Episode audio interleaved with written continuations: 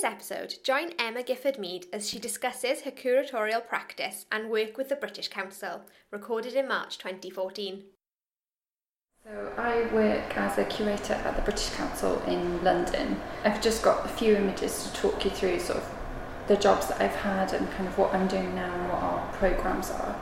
When I first started my career in the visual arts, I worked up in Mid Wales in Newtown at Oriel Davies Gallery. And this was the first kind of full time job as a curator that I took on um, in 2004. I was quite lucky joining the gallery at this time because Oriel Davies had undergone quite significant refurbishment. So they had new gallery spaces and quite an open programme. There were lots of opportunities to get involved with suggesting ideas um, for working with artists, combining education and exhibition programmes as well. So it was quite a fluid um, time full of lots of opportunities. So during my time at Oriel Davies, I was able to bring in quite a lot of exhibition ideas into the programme. And this exhibition, Comfort Zones, is one of the first major exhibitions that I curated in my career on my own. And this exhibition involved, uh, think it was 10 artists who were both from Wales and internationally. And one of the artists who was in the show was Maia Conran, who I think was here a few weeks ago. Um, and it's been really great to sort of keep in touch with Maia and see see how her career has developed and moved away from the installation work that she was doing for this exhibition. So another thing that we did whilst I was working at Oriel Davies is this, these are images from the Wales in Venice exhibition that was curated by Karen MacKinnon um, from Glynn Vivian originally. And in 2005, um, Wales was hosting its second pavilion out in Venice with Peter Finnemore, Paul Granjon and Laura Ford, and Bedwyr Williams was also the residency artist that year. I was really interested in Venice, didn't know very much about it, still very young curator. And I volunteered to go out um, to help out with the installation and the opening week in Venice. And so Karen and her team kind of let me join in and help out. And as part of that, we were able to actually bring back that exhibition to Wales. So that was the first time the exhibition, the Venice exhibition, had travelled back in 2005. This was another project that we worked on, which was by an artist called Yvonne Buchheim. And this was one of the first commissioning projects um, that we did. It was called A Song for Newtown. And the idea behind this project was that I don't know if any of you know Newtown, but it's a really small town on the border between England and Wales. So it's got kind of a divided population in terms of language. Um, there's not really any higher education offer in the area. There's quite a small community of around 16,000 people. But they have this amazing art gallery. So we were looking for a project, looking for artists to come up with ideas of ways to connect the gallery with the rest of the community. So the artist who we selected to produce our project was Yvonne, and she had this idea called A Song for Newtown and it was all around this idea of collecting up songs which mean something to a community or to a nationality of people. Then she went around the town finding people to sing their songs and recorded them. So this is the lady in the chip shop um, singing one of her songs. And then also she worked with a local choir um, in the market to actually commission a new song which was written with all the thoughts and complaints and kind of joyous feelings from the local community as well. And then that was put together and performed in the market square. And even in such a small town, it was quite surprising how many people had never been into the gallery, despite the fact that it was next to the main car park, the only car park in town, and the bus station. So that was a nice project which sort of crossed over into outreach working and education. And this was a solo exhibition that we did with the artist Philippa Lawrence. And this was one of the first times that she was able to explore neon working in a large scale space. And she had a number of other installations in the first gallery as well, which was sort of more typical of her practice at the time, involving kind of gilded light bulbs and sort of small ephemeral materials, which were spread almost like Cornelia Parker um, kind of exploded installations in the gallery. another project that worked on quite a lot alongside the exhibition programme, Oriel Davies, was this Young Curators project. And Young Curators was an idea which was taken from uh, Young Tate. So the Tate Gallery run all of these programmes for young people in the gallery, allowing them to sort of curate small space exhibitions or things online. And we were really interested in this idea about again, engaging young people in something and actually developing a project. So our version of Young Curators brought in teenagers between 14 and 18 and invited them to select works from the Arts Council collection um, up in Longside Gallery because we were focusing mainly on sculpture and video for the exhibition. And then they prepared everything from the selection of the artworks right the way through to writing the text. They did a catalogue, did uh, all of the talks for the public, um, and put on this show which they called Spoilt Rotten. And one of the artists that they included was James Rielly, who had this major three metre painting in the show. The first year was so successful, we had such a good response both from the young curators that were involved, but also from the audiences. Because again, it brought parents and friends into the gallery who previously had never been that they felt it was too easy to select works from a collection. So the following year, we um, ran an open submission project where we invited artists from all across Wales and the West Midlands um, region to submit works that the, the curators then selected and made into an exhibition. So, as well as this set programme for teenagers who were interested in the arts, we also started to run this program, which at the time when I was at Oriel Davies was called In Focus. And we had really nice gallery spaces and a really strong exhibition program, but what we didn't really have was the space for people to test out ideas and think about um, maybe trying out something, trying out an artistic work, or maybe developing a concept, or showing a film, or just a written piece about something they wanted to do. So we had this very tiny room, um, which is smaller than the lift, uh, which was supposed to be an AV room, and it was actually just filled with plinths and boxes and lights, all the rest of the things that you usually find in gallery stores. Um, so we opened it up as a program for emerging artists from Wales and the West Midlands again, and it's always we always had that remit because of where we were on the border.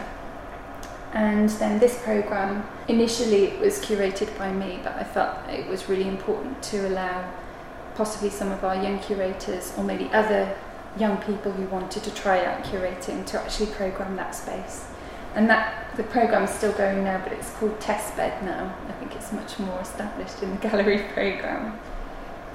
So this is another um, installation view from Venice, from the Biennale in 2007 and this is Richard Deacon's work, and this exhibition was curated by Hannah Firth from Cardiff, uh, from Chapter.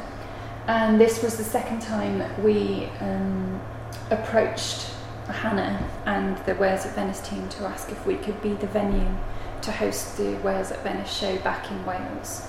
And as you can see from this installation, this was um, very site specific. So all of these nails you can see sticking out the walls and the various pieces of ceramic were made by Richard Deacon directly in response to the brewery space that Wales were using at that time. So it wasn't really something that we could translate back to Wales in a really logical or sensible way. So, as we still wanted to have the show, we worked with Richard and with Hannah to select a different range of objects. So, we still had the essence of the Wales at Venice show and with the artist, but not the same work, um, but still work that hadn't been seen before in Wales. So you can just see Merlin James painting in the background as well there. Following on from Oriel Davies, so I spent three years working in the exhibitions team there. But then I felt ready for a challenge and uh, was still not sensible enough to realise how expensive London was. And so decided to move to London and uh, worked at an organisation called Parasol Unit, um, Foundation for Contemporary Art, which is a not-for-profit exhibition space next to Victoria Miro Gallery, and their focus was very much on promoting international artists who hadn't been shown in the UK very much before. So it's sort of a, a big change from the focus at Oriel Davies, which was very much on Welsh and border artists with a few international highlights. And so this was the first exhibition that I worked on, and this was a major sculpture show by a Japanese artist called Yutaka Sone. And this was a very large retrospective painting exhibition by um, the abstract American painter Robert Mangold, whose works are in the Tate, but he'd never had a major solo show in the UK, surprisingly. And this is a huge installation by Eija-Liisa Ahtila, the Finnish artist. And this exhibition had around four major installation works, so she creates these often split screen video pieces. And this exhibition opened just before her Tate Modern retrospective um, in 2009. And then this was another video installation exhibition which we had by the British artist Darren Almond, who, although he's very well known, um, I'd come across his work many times. He again had never had a major solo show outside of White Cube in the UK. And so this was a really interesting project to work on. And this piece, um, the three screens actually show the railway that's being built between China and Tibet. So it was an extremely political piece um, to show in the gallery. We did get some complaints from the Chinese about this work um, because they still don't recognise Tibet. So even there, actually, the focus was on international artists primarily. During the two years that I worked there, we did have um, three British artists in the programme. So there was Darren Almond, then Mona Hatoum, this is one of her domestic disturbance works. And then we also had a major exhibition with Charles Avery, which we toured to Edinburgh and then also on to uh, Rotterdam to the Boijmans Museum.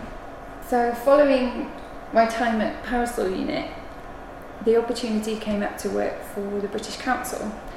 The focus of the British Council, I don't know how many of you would know, we're linked with the Foreign and, Com- Foreign and Commonwealth Office, so part funded by them, to promote British um, language and culture overseas. So, as an organisation, we have offices in around 110 countries, and we have an active arts programme in over 90 of those countries. This exhibition you can see in the photo here is from a gallery in Milan, and this was the first exhibition that I worked on, which was a broad exhibition of works from the British Council collection, which is a big collection of around 9,000 pieces of art from modern and contemporary British artists. So the collection is quite rich and varied. Um, we've got most of the well known artists um, in our programme. So, this is from another exhibition, um, also drawn from our collection. This is a show called The Future Demands Your Participation, which was curated for a gallery in China around the time of the Expo and I don't know if you know, Expo is a kind of big international promotional exhibition where countries, a bit like Venice at the Venice Biennale, countries will present national pavilions um, to showcase the best of their culture and industrial power. So, in the run up to, to the expo, um, a gallery in Shanghai wanted to host a major show of British contemporary art. So, this exhibition showed everything from our collection from 1980 through to 2010. Um, and this is a shot from the same show. And this piece is a major work in our collection called the Folk Archive, which is um, a large body of work put together by Alan Kane and Jeremy Deller. This work is a perfect sort of piece for our collection because it, it was made as an, an alternative archive of everything to do with British life, but the alternative views of British life. So you've got amateur craftsmen, um, there's drawings by prisoners, um, there's tattoo guns stolen out of prison, and there's motorcycle helmets at the front that have been modified uh, for the owner. So that one's supposed to be a skull. The character in the centre, his arms out, is something called the Burry Man, and this is a costume that is actually used in a small village up in Cumbria where every year they have a sort of festival and a lucky person uh, gets to dress up in this costume and walk through the streets, and you have to have a sip of whiskey in every pub. So by the time they finish, they're absolutely leathered and covered in sores and scrams and scars from this costume, which is incredibly itchy. But there's lots of other things which are very recognisable from kind of our cultural references. Like on the corner, there's some coffins which are from a joke shop, so they've got things like farts in a can and kind of all of those sort of fake, silly toys that we recognise. But I mean, the Chinese technicians couldn't get over themselves, they were fascinated. So we have a lot of exhibitions that we work on from our collection, and the collection's been an ongoing, powerful resource for us at the council. But we also work directly on other projects with artists. And this um, photograph is from a project that we did with Anish Kapoor in India in 2010. Anish Kapoor is obviously a very famous artist um, of Indian heritage, but he's never had an exhibition in India. So this was the first time that we were able to make this exhibition happen. There are various reasons why an exhibition had never taken place. The size of Anish's works um, is usually the most prohibitive. The cost of getting them out anywhere is very expensive but also there weren't really any large scale contemporary art venues in India. This venue, whilst it looks very, very modern, it was actually built about 10 years ago, but it had been built to plans that were around 30 years ago, that had been designed by architects who were still students. And the sort of viability of the plans for an exhibition space hadn't really been tested or thought through properly. So, whilst the space itself was I think around 20 metres wide. The doorways, which were the only way into the building, were only 1.8 metres wide. So it meant that we, and that was over two doors with a column in the middle. So it meant that basically you couldn't get anything into this building, and the only thing they used it for was um, for schools to meet and have their lunch. Otherwise, it was completely unused.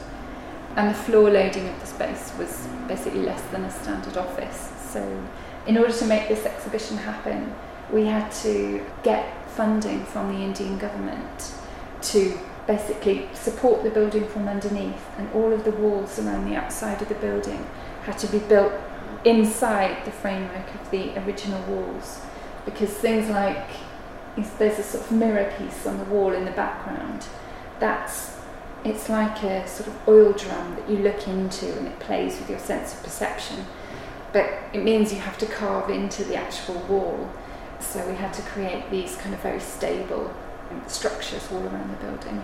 And this was in the original, um, I think it used to be the Maharaja's Palace, the old um, part of the building. At the, so this is the National Gallery of Modern Art in Delhi, which is right in the centre of town. And these are some of um, Anish's architectural models. So we had kind of all of the really recognisable major sculptures in, in the bigger space on the site, and then we had this more discreet show. So it was a really complete picture of how Anish had developed as an artist and sort of his career from basically from leaving India when he was 18 all the way through to his current practice. And this is a sort of joint show that happened in Mumbai. It wasn't complicated enough to have a, a show in one city, so we had a show in two cities at the same time we were very lucky to work with uh, the Lisson Gallery, who are Anish's main gallery. Um, and they supported us and they actually found this space, which is in the Bandra Film Studios in Mumbai, where they do all of the Bollywood um, filming. So this is one of the standard sets, um, and the Canon um, and the other mirrored works. Many of these were shown at the Royal Academy in Anish's um, big show that had happened just a few months before this show. Another project that's sort of on another major project for the British Council is the Venice Biennale. So this is um, an image from Mike Nelson's exhibition in 2011, and I suppose following on from the experience in India of rebuilding galleries within galleries, um, it was quite a neat succession to move on to Mike Nelson's work, which, if any of you don't know, um, he creates these sort of strange authentic looking um, environments, but this is actually all fabricated from found materials or, or rebuilt to look like um, different environments. So this is on the left of the British Pavilion, which is a very standard Victorian tea room building, which is a little bit like the Serpentine Gallery when it hasn't got this in it.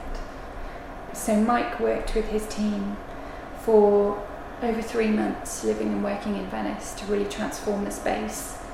Um, and this is another room in the pavilion.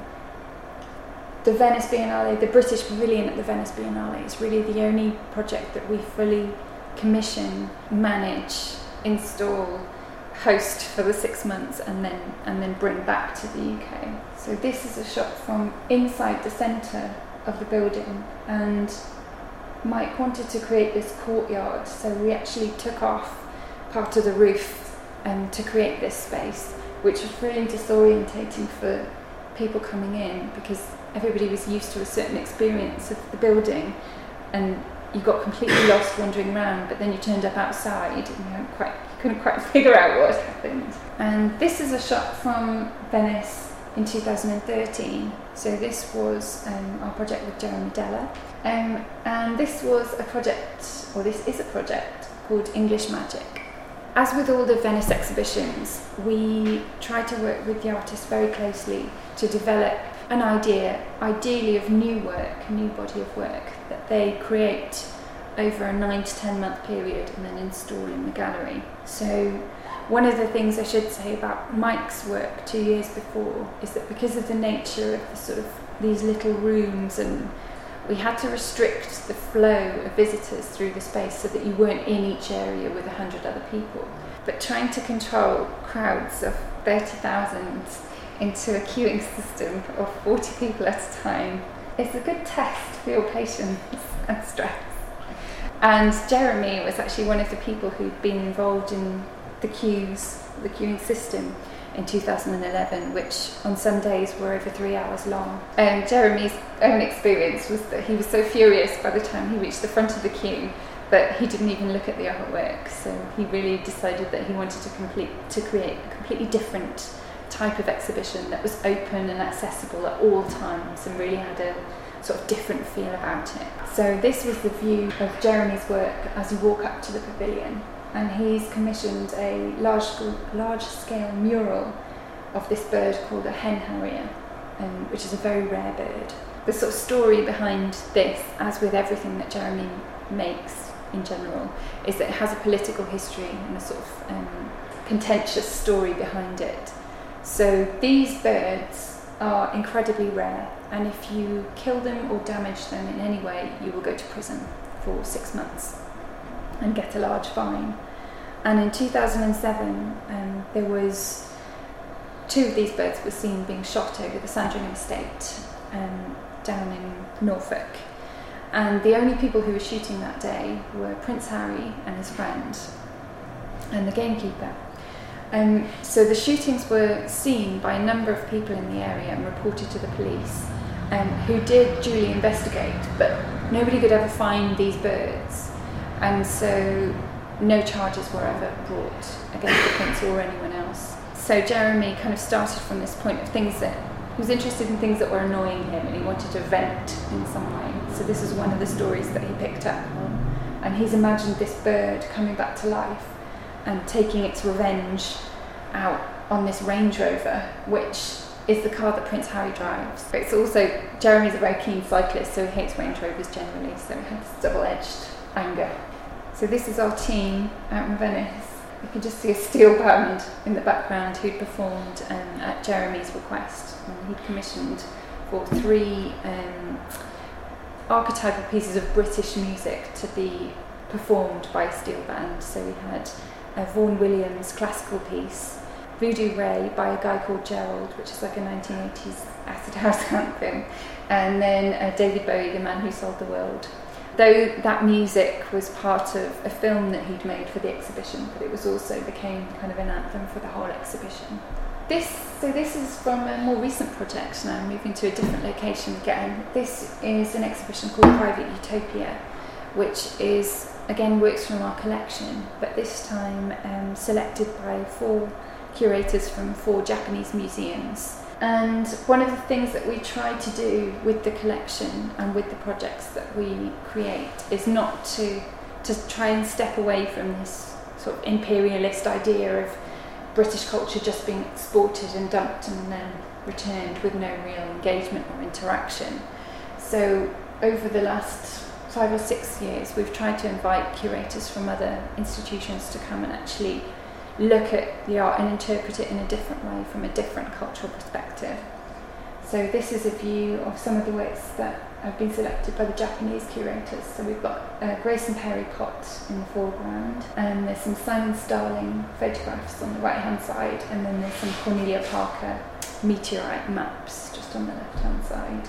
And this is another work which actually doesn't belong to us, but the curators asked if we would be able to lend it to supplement our own collection, um, which is something that we have to do quite a lot as well because our amount of works that we host in the collection are quite small once you start creating exhibitions across the world. Um, so this is a David Shrigley undead dog that we selected, or the Japanese selected. And then other projects that we do, so we have I've shown you quite a lot of major exhibition projects where we work with key partners who have big venues overseas, but we also try and create a range of other projects. So at the moment, I'm developing a program of two screening programs of artist film, um, which is an area. So we're constantly buying works for the collection as well as um, showing the collection. And one of the areas that we've been quite bad about um, buying in recent years is artist film.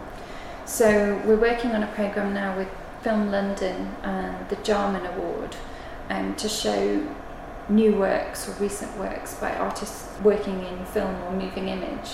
So we have a program um, which involves artists like Luke Fowler, um, Ed Atkins, Elizabeth Price, Laure Prouvost. So these are all kind of newer names to the collection, and we're hoping to make a purchase, hopefully, from that. But we also now have this program which will be available to any country um, in the world, and it will be free for people to use and to borrow um, and to show in their galleries or venues or education spaces. So this is kind of the other end of the scale of our programme. So it's still very much representing high quality and sort of the best of British artists, but a much more affordable kind of um, level, which isn't isn't reliable on you having the equivalent of sort of the Tate Gallery or the Vivian even overseas.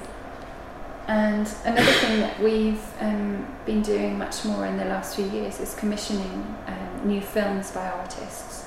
So, as well as having our um, collection, and we have a lot of it online, and we have our exhibitions that travel, um, we really wanted to be able to promote artists' work in their own words overseas. So, we've commissioned um, quite a number of films over the last year, and these are just two. That's Marcus Coates caught in the moment on the left and uh, Ryan Gander on the right.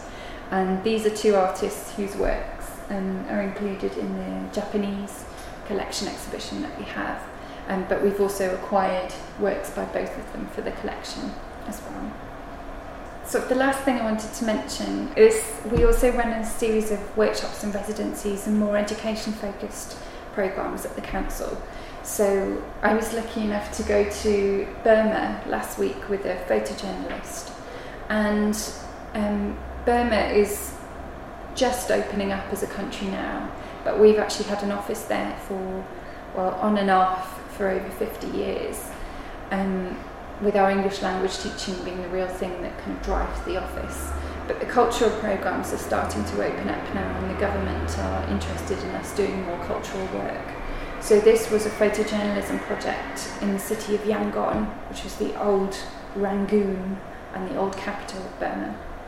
And we brought a female photojournalist called Hazel Thompson out to Yangon uh, to work with this group of 15 aspiring photojournalists. And over four days, she kind of taught them how to tell stories through pictures and they had to each find a person who lived in the city and then follow them, get them to agree to let each of them follow them around for two days and create this photo story about their lives.